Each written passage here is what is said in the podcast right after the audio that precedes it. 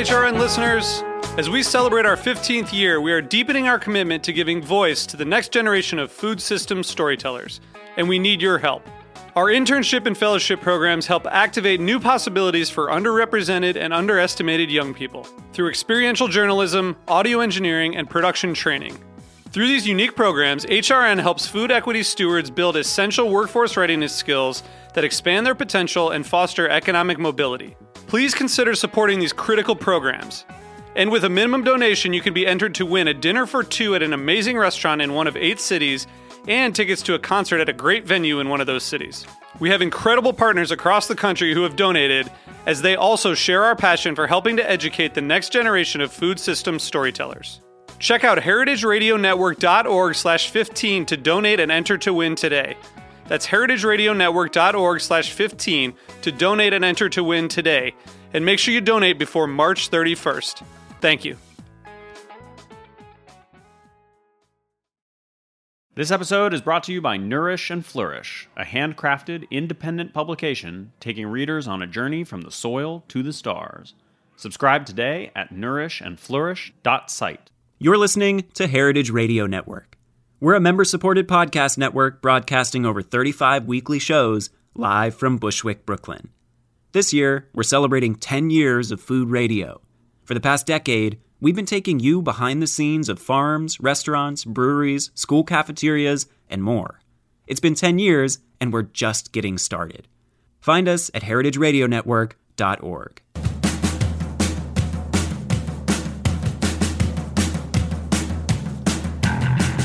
Hello, this is Dana Cowin. Welcome to Speaking Broadly on Heritage Radio Network.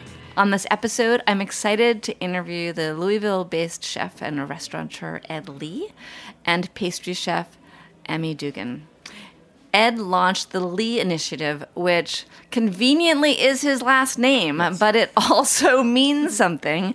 It means let's empower employment. As part of this program, they've created the Women Chefs Initiative, which provides mentorship and leadership opportunities for five individuals per class. So I'm super excited to have you guys here. Welcome, Emie. Welcome, Ed. Thank, you. Ed, you you launched this variously in the press 2015, 2017, but I imagine one it was the idea that fomented in your mind and your partner Lindsay. Yeah, it's 2015. We started our our uh, nonprofit, and we were doing um, smaller programs in and around Louisville. Obviously, when the Me Too movement came out, you know, we had a long, hard look at our industry, our nonprofit, what we were doing, and um, we wanted to address it. We just didn't know how and what to do. So uh, we kept coming back to this idea of mentorship. We wanted to do something that would have legs, that would last for a very long time, uh, and that would really impact people's lives. And, and we landed on uh, this mentorship program. And so it's five young chefs a year, and, and we you know pick them from hundreds of applicants, and we they go on this very rigorous ride with us. It's over a six month journey, everything from media training to um, you know fab conference uh, where they do this sort of financial sort of advisement to externship mentorship culminates in a, in a dinner at the Beard House, and it's a great, it's just a wonderful way to um, you know see these young chefs who are really really early in their careers go from being you know sort of confused and scared and, and, and wondering what the next step is to you know in less than a year really confident young people So, Emie, how do you feel about that description of going from confused and scared to, to confident? I agree with it 100%. You do? I do. I never referred to myself as like a pastry chef before. I always called myself like a baker and I had like a moment in the program where I was like, I'm going to cook at the Beard House soon. I'm going to get to work next to Chef Lee. He's going to mentor us. And I'm a pastry chef. Like I'm confident in my role and I'm going to going to keep growing in the career. Let's talk a little bit about your background. You are astonishing. I know this just from reading that when you were 16, you essentially opened your own I did. business. Yes. You were cooking with your grandmother. Yes. And uh, and then what happened? So I grew up cooking with my grandmother. Um, I spent a lot of time with her, and I still do. I lived with her for a majority of my childhood, and I'm baking, and friends of the family just want to eat them, and they started ordering. So what'd you bake? Cupcakes, cakes. I decorated cakes, just, you know, little basic baking things. From there on, when I got into high school, I was offered like a program at U of L, which is our college. It's called the Young Entrepreneurs Academy, which I think is based in New York. I was 15 at the time, and I went through a year long program at this college. We had like a four hour class twice a week, and I developed an LLC, a business plan, I got investors, and I opened M's Delights Bakery. And then I worked in a kitchen incubator called Chef Space. So after that program, then Yes. So I moved into a storefront. I had a kitchen incubator um, in Portland, which is on the south end of Louisville. And then I bought my own little storefront, little kitchen. And then after that, I actually enrolled in college because I just graduated high school at that time. I was 18. I went to Sullivan for pastry arts. did you miss your childhood? Like, did you bake all the time and you didn't go to football games? Or No, that's all I've ever done, honestly. It was like a coping mechanism for me when I was younger. I'm very awkward all the time. So baking is something that's always brought me joy and a connection with my family and friends that I don't always have in like social interactions because I'm super awkward. So, and let's let's talk about your growing up because you grew up in Brooklyn, Korean American. I'm curious what your experience was growing up cooking with your grandmother. My grandmother, you know, it's a very traditional Korean grandmother. She cooked every day. She made like miso, and she would make gochujang and, and make you know all these different fermented things and kimchi's, obviously. So um, that was my first exposure to it. And it wasn't. It, it was funny because. Um, you know, in a traditional Korean household, it's like the, the son goes out and plays whatever baseball, and the daughter like stays in the kitchen and, and, and learns how to uh, cook. And I and I had to like fight my way in the kitchen, you know. So there was this weird like reverse thing happening where I was like, no, I really really like want to see and learn how to make kimchi. And she was like, no, you're not allowed to. So What about making kimchi even drew you in? Because you have that cultural stereotype. You're like, this is not what I'm supposed to be doing. I, I have no explanation of why I was so interested in it, but I remember telling my parents, I don't know, I, I'm maybe like eight or nine, and I told my parents, I said, I'm going to be a chef one day. You know, but it's like when you, you say, oh, I'm going to be an astronaut, you're like, okay, sure. You know, they would just figured I would grow out of it, you know. I- they started to really get worried when I was turned like 17, and I was still like, yeah, I'm going to be a chef. And when you hear Emie's story, like this amazing entrepreneurship at that age, like what does that make you think of, like the little Ed Lee? To me like that's the the drive or the passion or the fire that that's that's how you make it and you make it because you also try things and you fail you know I mean, do you feel like you've failed? Yes, Yes. many times. But what do you feel like you've failed at? I feel like there's many things I've done trial and error, which I would consider failures. I tend to learn things the hardest way possible. And what does that mean? Like when someone tells me I can't do something one way, I'm going to try to do it my way because I want to know why. I want to know all the answers to the questions so I have all the information. So I tend to just fail to learn, is kind of how I work. So, Ed, one of the things that the Lee Initiative is interested in is diversity in general, mm-hmm. right? And when you were a chef coming up, you worked in French kitchens. I imagine there wasn't a lot of diversity in those kitchens. no i mean it was let's be honest like back in the day in new york it was one head chef and one sous chef who were generally white men and and everyone else was you know latino you know and then there was like me Do you have feelings about that oh yeah to this day? Like, yeah what did that feel like? it was a very unfair system, and it was unfair to, to the Latinos, right, who were who were just working so hard and never getting credit for any of it, and it was unfair for, for people like me who really wanted to learn because you just didn't spend that much time with the head chef, right? He was off doing other things and you know writing reports and flirting with the hostess and, and but the flip side of it is that it also taught me to like to take charge and learn it no one was going to teach me so if I wanted to learn something, I had to go out and learn it. That mentality, which I think is great when you're up and coming, because it creates strength. At some point, once you have a position of power, that same attitude can also be very detrimental, right? Because then you're going to the next generation and saying, "Well, I'm not going to teach you because no one taught me." So you're going to have to figure it out on your own. And and it's not that I want to throw it all out the window because there are some good things to be learned from working hard and putting your head down and being disciplined. Um, but that whole mentality is sort of it's ancient history now. And so we have to replace it with something else. And, and really it's it's you know your generation Emie that that's going to figure out what that is. So, I mean, do you feel that as a burden that your generation is the one who's going to solve this? I would say it's more of a challenge. Um, I do think empowering women and diversity in our kitchens is what will start the change. I feel like there's a lot of things we need to address, like socioeconomic backgrounds as well, just not plain diversity, but also like staging, the whole concept of free labor and how it's like a privilege for me to be in this program because it was all paid for me to go do this amazing internship, which is changing my career because I'm moving now. And if I wasn't in this program, I wouldn't have had that. And I just know there's so many other great young cooks that deserve a spot like I have but can't get it yet. And I really think that needs to change. I'm curious about the stage program because the idea of stages is that you work for free at extraordinary restaurants. You get great Yes. training. You sacrifice so much because you you have no money. You're not being paid any money, Mm-hmm. and then you leave with experience, which seems, of course, to privilege those with privilege. And what do you think the bigger solution there is? You know, so for me, I staged in France. You know, I, I lived out there for six months and made no money and lived out of my car. It, it was an amazing experience. I, I would never change it. I would never trade it. Like, it, it gave me the basis for everything. Not everyone that has the opportunity to do that. It's not a fair system.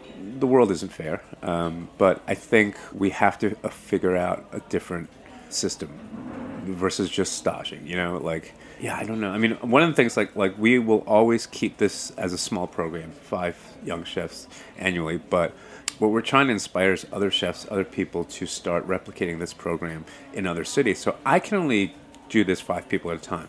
But if 20 chefs decide to do it in 20 other cities, now it's 100 people. And that's where change happens. Uh, You're about to go to Chicago I to work with. Mindy Segal. I'm so excited. And when you were thinking about giving these young chefs exposure, how did you choose the people with whom they would work? How did that evolve? It- so it's collaborative between Lindsay and I, and then we have Right. a, we have sort of a, a small board of directors like Ronni Lundy's is very involved, in, and and we just kind of sit around and we talk about you know we, we try and stress that it's not a culinary program in that we're sending you to places you know that, that are you know three star Michelin restaurants. Um, we're we're sending them to places who we know are, are great chefs, but also care who give back, who are activists, um, who really have a point of view and something to say. Because what we're trying to do is mentor, like, you know, for the next generation of leaders, like, what are the qualities that make you a great leader? Did you have a moment where you felt yourself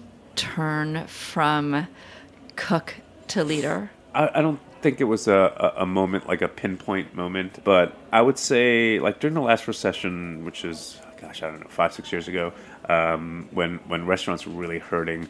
Um, you know, I, I just remember uh, looking at my payroll and looking at people, and, and we were at a real crossroads because the restaurant wasn't making money.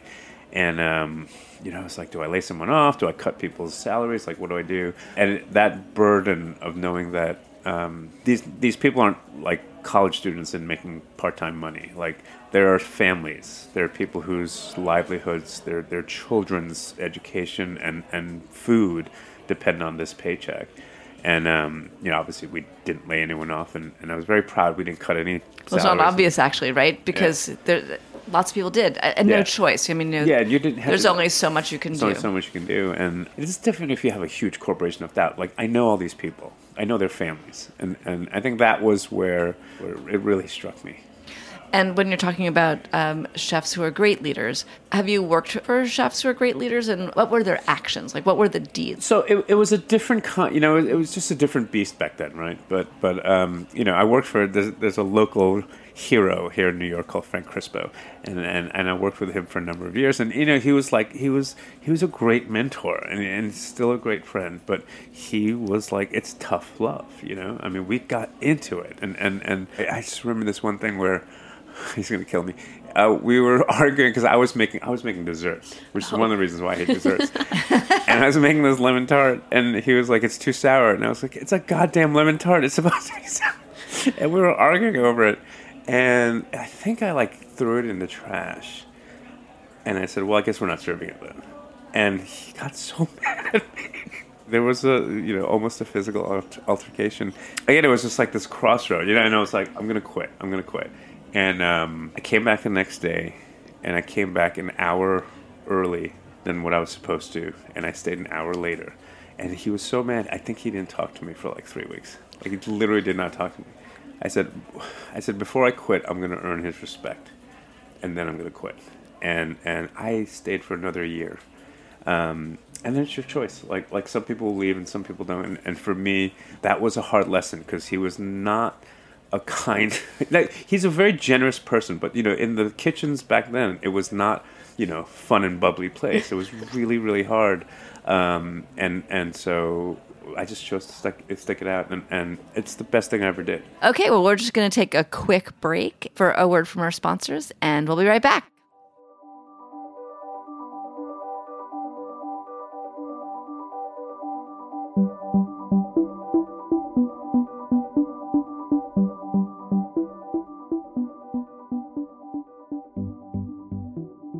This episode is brought to you by Nourish and Flourish, a handcrafted, independent publication taking readers on a journey from the soil to the stars.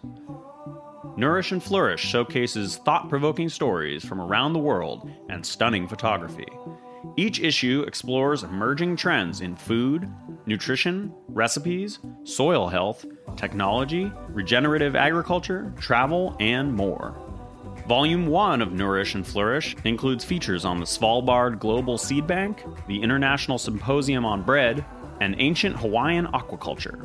Are you interested in eating healthier and learning more about where your food comes from and living a more connected life?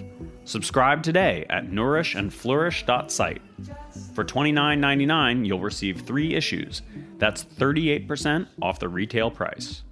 Nourish and Flourish, connecting readers with the people and stories that make a difference in living a more balanced, healthier life. Subscribe today or find a retailer near you at nourishandflourish.site. Are you enjoying this show?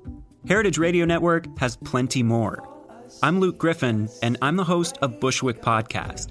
Each week, we share the remarkable stories of how artists, activists, and entrepreneurs collide in Bushwick, a special Brooklyn neighborhood that's changing faster by the day.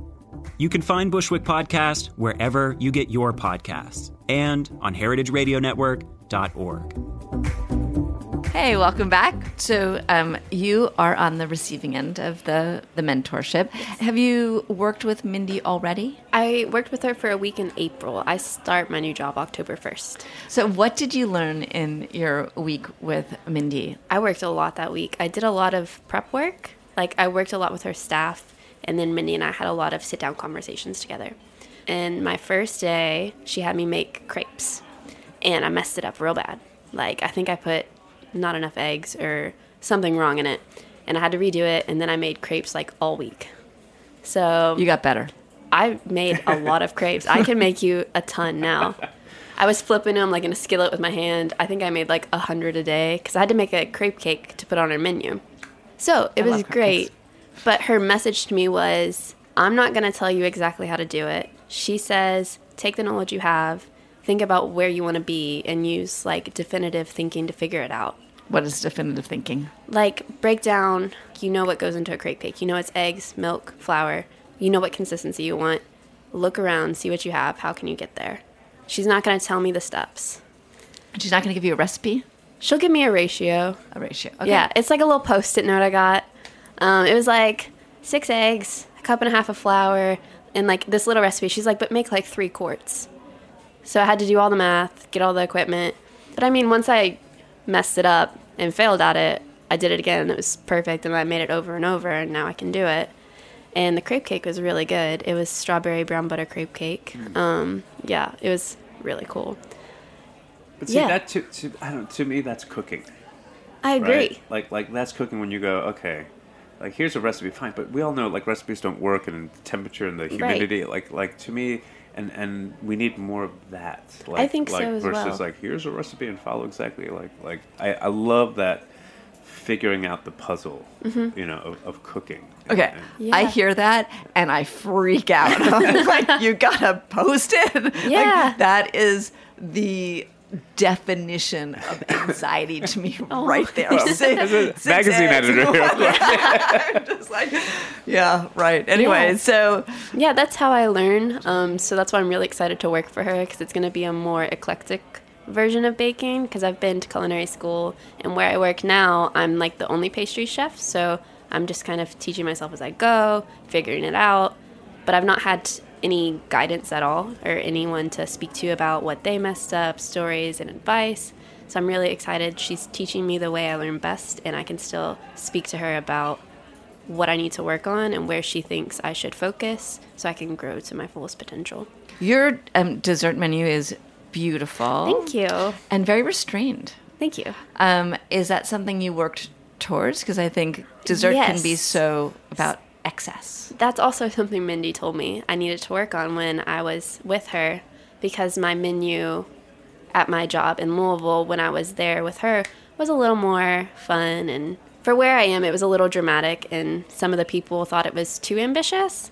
So she sat me down and she was like we need to talk about restraint, we need to talk about simplicity and this is the dessert you have. This is what I think you should change it to and here's why.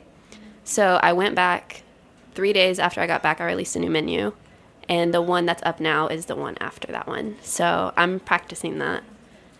I So- feel like I, I, I saw that. Yeah. You are creating this program at in the South. Do you think that the South is particularly one way or another for women chefs? Particularly easy, particularly hard? You know, I, I, I, I am not an expert in, in, in every state. Um, for for Kentucky, I do know that um, it's so funny, and, and, and it's I think it's also kind of rings true nationwide. Um, we always think of the chef world as being male dominated, right? But it wasn't always so, and it's particularly true of Kentucky. And so we kind of have, have sort of blinded ourselves into thinking like, you know, oh, well, it's always been male dominated, so it's probably going to stay that way forever. And and in my research and my history looking at it, it's only quite recently that it's been male dominated. That if you look at the food space, the cookbook writers, the matrons that were working at, at, at you know, mom and pop restaurants, you know, before restaurants became a thing, um, they were all run by women, right? The, the, the, all the magazine writers, all the people in the newspapers, everyone who contributed and created this thing that we call Kentucky cuisine was basically dominated by, by women's voices.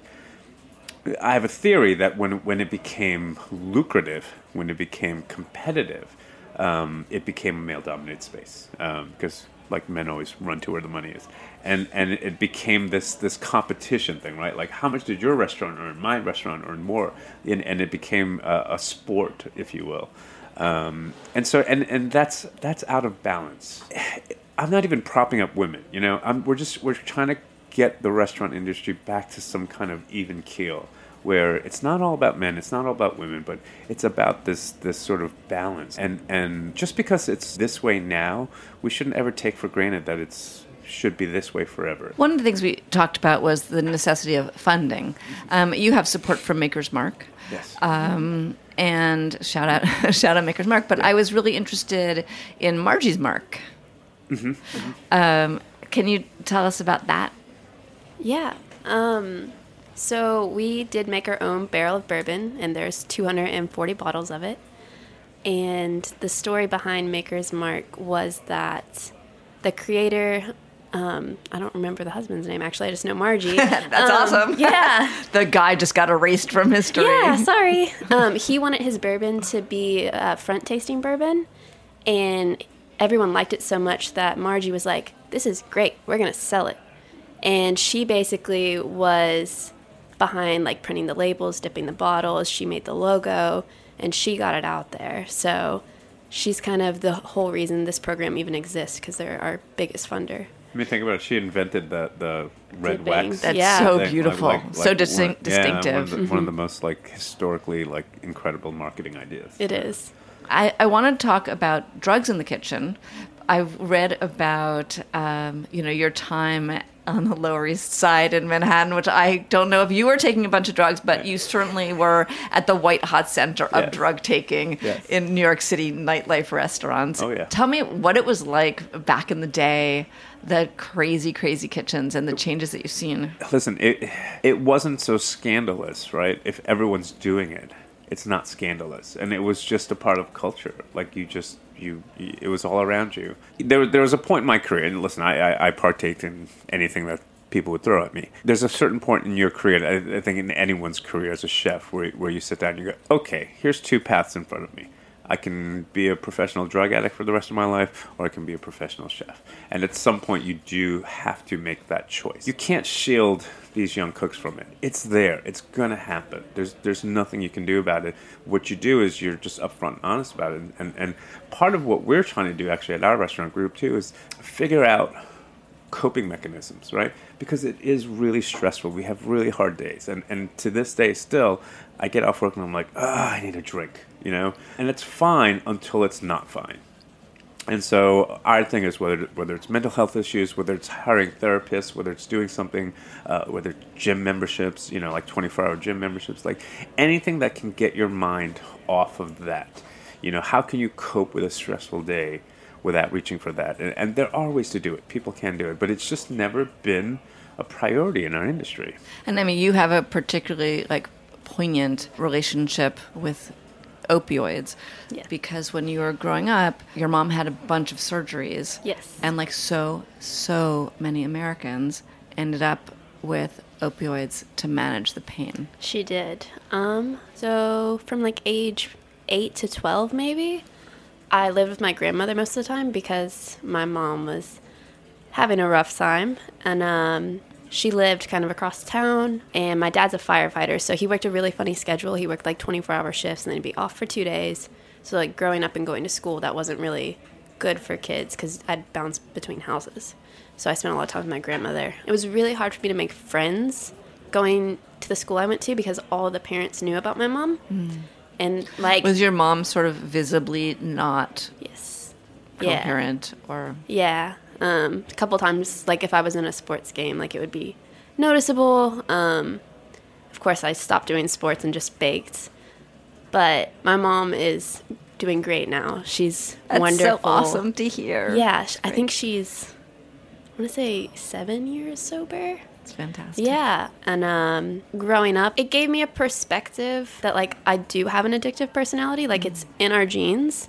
Like there's people in our family who are alcoholics. Like it's noticeable in my family. So I knew that baking is kind of my addiction right now. That's what I realized when I was growing up and like I was in therapy and I was talking about my mom and like all the things that were happening to me. So I try to not make it an addiction. I try to make it something that's bringing me joy and it's also educating me and it's not just something I'm doing because I need to fill the time so I don't think about things.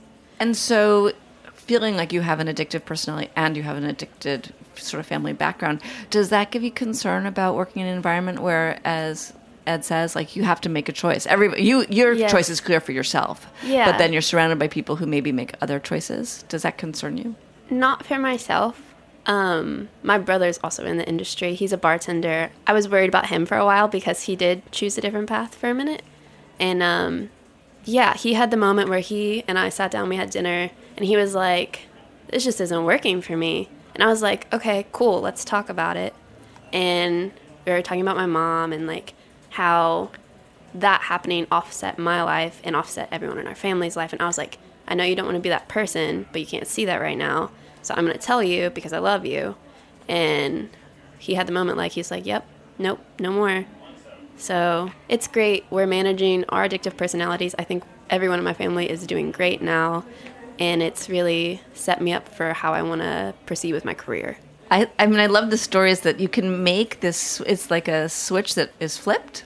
You know, you had made this choice, like I have two paths. I'm going to take this one, and then Yeah. And not everyone, you know, some people need help doing it. Yeah, of you know, course, and, right. and and there's no shame in that. Like No. like I I know tons of people that have been through the rehab, and and it's not just in big cities. It's all over rural America. It's, Yeah, it's, it's all sure. over every industry, and we see it in Kentucky. I mean, you can drive through eastern Kentucky Yeah. and, and, and, and see entire towns being ravaged by drugs, and, and, and it's a shame. It's Terrible. So, and you probably would never have thought that you would have ended up in the South, right? I mean, Not not at 25, if you ask me. but life comes at you fast. and what do you think the benefit has been to um, to like to pick up? I mean, you did a big road trip and you ended up you're like Louisville's my place. Um, how do you find your place, and what do you tell these kids? It, it, it's it's so random. Like if someone told me as a young chef that you were going to move to Kentucky, and and open a restaurant there and, and, and like be the guy in Kentucky, like I would have said you're crazy. Like that's the and and I think sometimes the the universe just has a weird way of pointing you somewhere. And and for for not just you, but for every young chef that that I talk to, I'm always like, just keep your mind open. You you never know where it's going to take you. Um, and I remember at 29 leaving New York and all of my friends at the time who were chefs said, "Okay, great, bye. We'll never hear from you ever again because you're going to the middle of nowhere and you're going to be, you know, living in a black hole. And you know, farewell."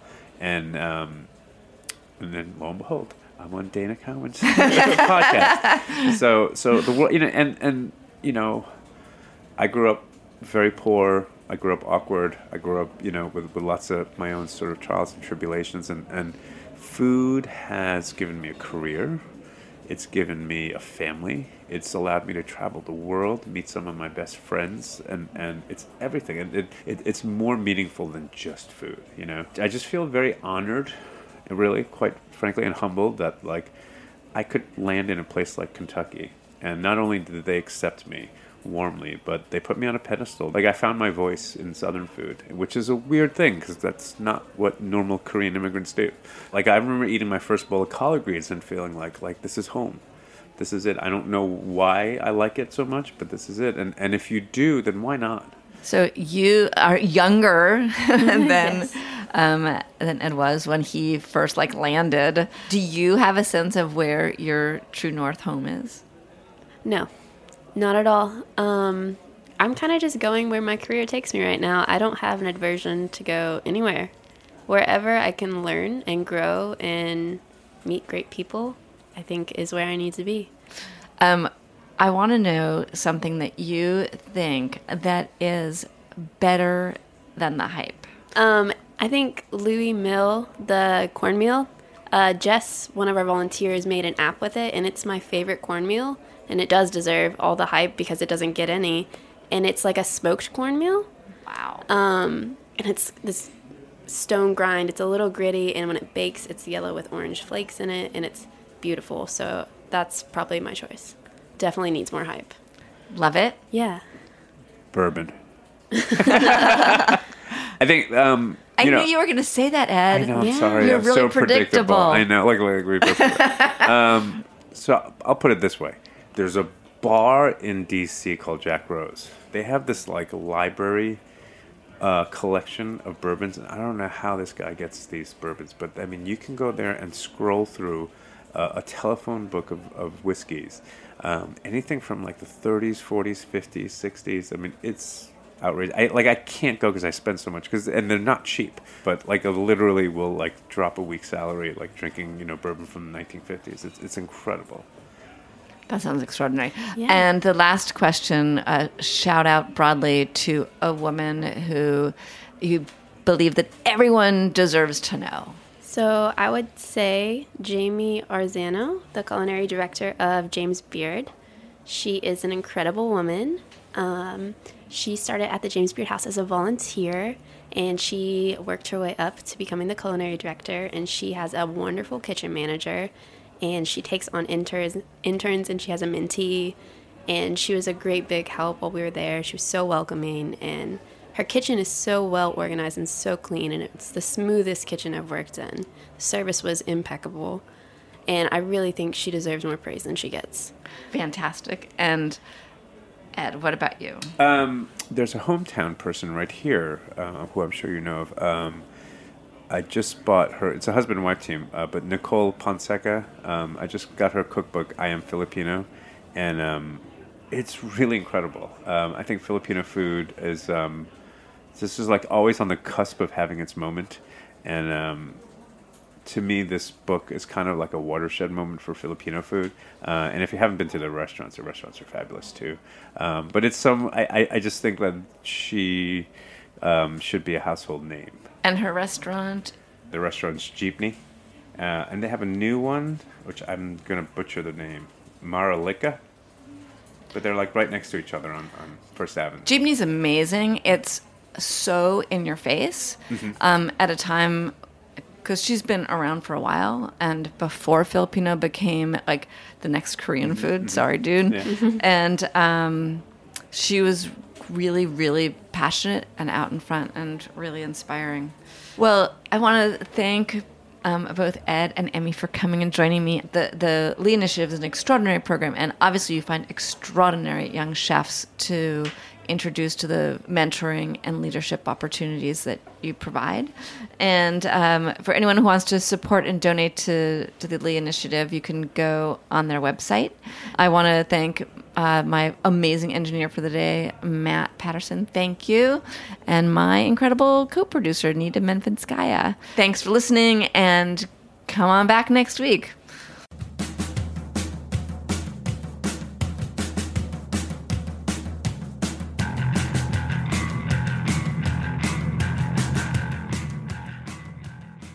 Speaking Broadly is powered by Simplecast. Thanks for listening to Heritage Radio Network, food radio supported by you. For our freshest content, subscribe to our newsletter. Enter your email at the bottom of our website, heritageradionetwork.org. Connect with us on Instagram and Twitter at heritage underscore radio. You can also find us at facebook.com slash heritage radio network. Heritage Radio Network is a nonprofit organization driving conversations to make the world a better, fairer, more delicious place. And we couldn't do it without the support from listeners like you. Want to be part of the food world's most innovative community? Subscribe to the shows you like, tell your friends, and please join the HRN family by becoming a member. Just click on the beating heart at the top right of our homepage. Thanks for listening.